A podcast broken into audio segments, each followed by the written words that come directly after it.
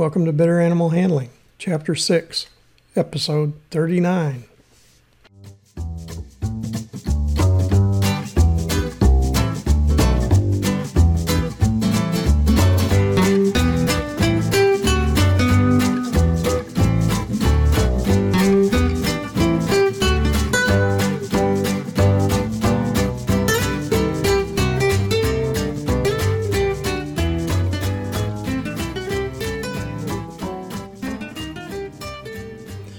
From the center of Missouri, USA, I'm C.B. Chastain, your guide to better animal handling, and Abby, my cattle dog and glamorous co host.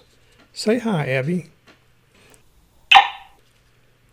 Our goals are to improve your knowledge of why domestic animals from Chihuahuas to Clydesdales act as they do and how to better handle them safely and humanely. Today's episode's on domestication and behavior of small mammals other than dogs and cats. Our topics for this week are domestication of small mammals, also known as pocket pets, natural behavior of small mammals, and handler and small mammal safety during handling.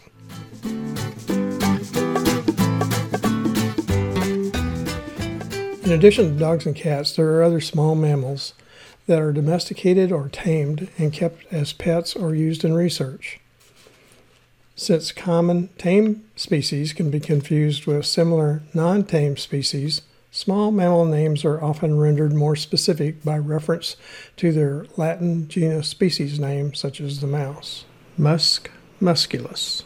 The most common of these other small mammals are mice, rats, hamsters, gerbils, guinea pigs, chinchillas, degus, sugar gliders, African pygmy hedgehogs, rabbits, and ferrets. None are domesticated to the point of enjoying handling from humans as much as dogs and cats. Handling is stressful to these other small mammals and should be kept to a minimum. Frequent brief duration and gentle handling during their juvenile socialization periods can reduce stress of handling experienced during later life. Rats and mice are the most common laboratory animals in biomedical research. They're also raised as food for captive reptiles and birds of prey. 10% of the U.S. households have other small mammal pets, often referred to as pocket pets. Rats, rabbits, and guinea pigs are the easiest small mammal pets for new pet handlers. Rabbits are the most popular other small mammal pet in the United States.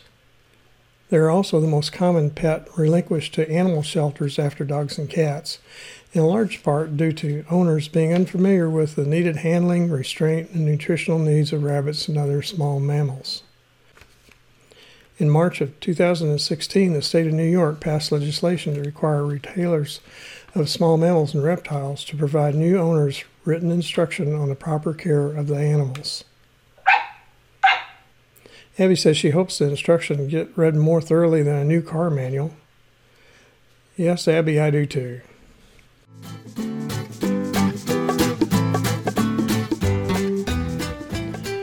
The natural behavior of small mammals depends on whether they are prey or predator. Most are prey and have similar characteristics. The only domesticated mammal other than dogs and cats that is strictly a predator is the ferret.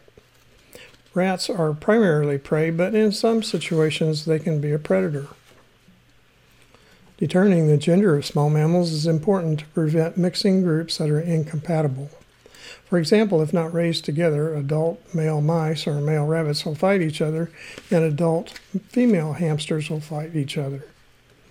Gender determination of small mammals is often not easy. Male rodents have open inguinal canals, which enables them to pull their testicles from the scrotum into the abdomen. Therefore, lack of external scrotal testicles cannot be relied on as evidence that the animal is female. Anogenital AG distance is the length from the urinary papilla to the anus. AG distance is longer in males than in females, and the external genitalia in a male is somewhat circular, while females is more like a slit. Measuring the AG distance can be used to determine the gender of most small mammals, except for guinea pigs and young rabbits. Sexing these animals requires gentle pressing on each side of the genital orifice in an attempt to be able to extrude the penis or not.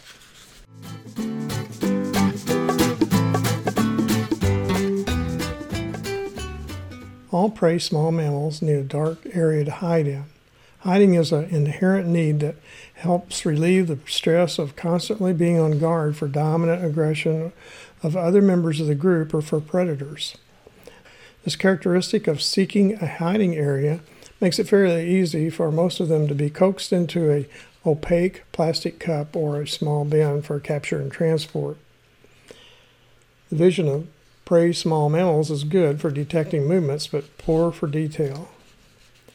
Prey small mammals have excellent senses of hearing and smell. Hearing is enhanced by also being able to detect sound vibrations from the ground.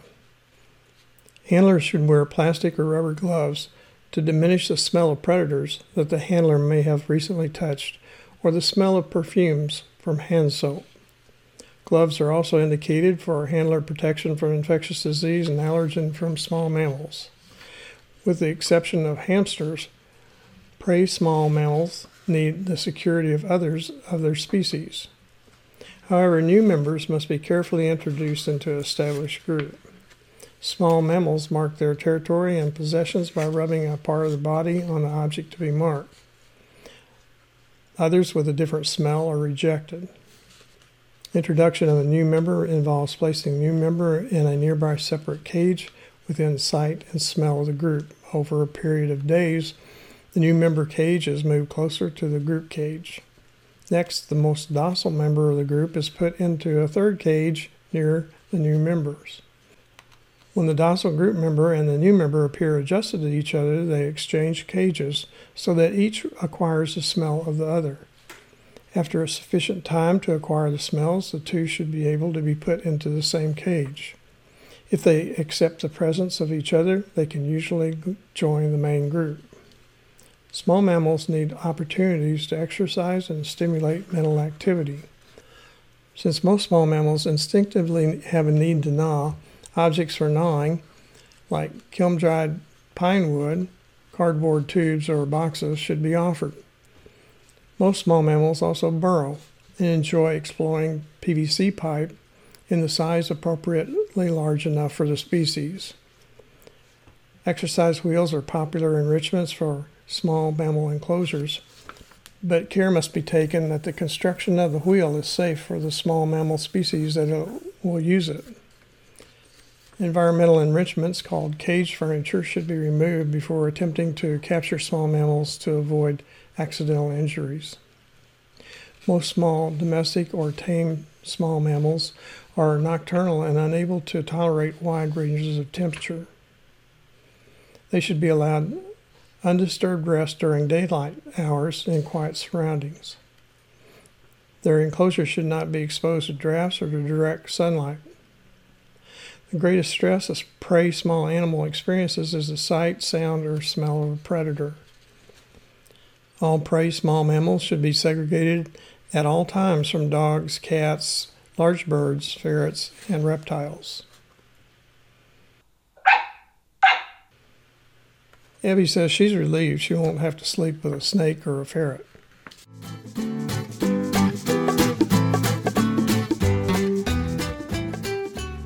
Like prey small mammals, ferrets need social interaction of others of their species, long periods of undisturbed rest, and when awake, lots of opportunity for exercise and exploration. Much of the waking hours are spent in mock predator activities such as wrestling with other ferrets, exploring burrow like structures, and marking territory and possessions with their body scent. Ferrets should never be housed within sight, sound, or smell of possible prey animals.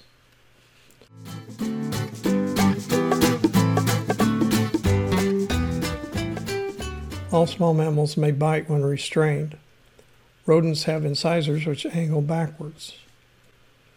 If bitten, and the animal does not release its bite, the handler should replace it in its cage or box where it will probably release its bite. Rabbits can, on occasion, will bite. Scratching from toenails of the hind feet is typically the greatest risk to handlers from rabbits. Plastic gloves should be worn whenever handling rodents because of allergies to saliva, dander, or urine are common.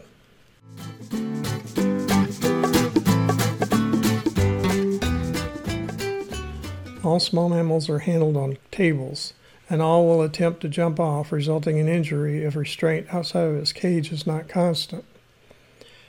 Mice, rats, and gerbils can be restrained by grasping the base of the tail, but they should not be held by the last two thirds of the tail. Holding them by the distal aspects of the tail can allow them to turn and bite the handler or spin in an effort to escape and deglove, rip off the skin from the tail. While suspended by the end of the tail, rats can climb their tail to bite the handler. Gerbils are especially prone to tail degloving during handling. Only the base of their tail can be safely held.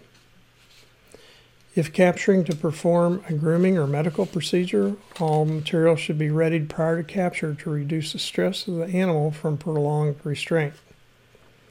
Plastic gloves should be worn when handling nursing small mammals, especially rodents and rabbits. The young should be rubbed with used bedding after handling and before being returned to their enclosures. Otherwise, human scent may cause the mother to shun the babies.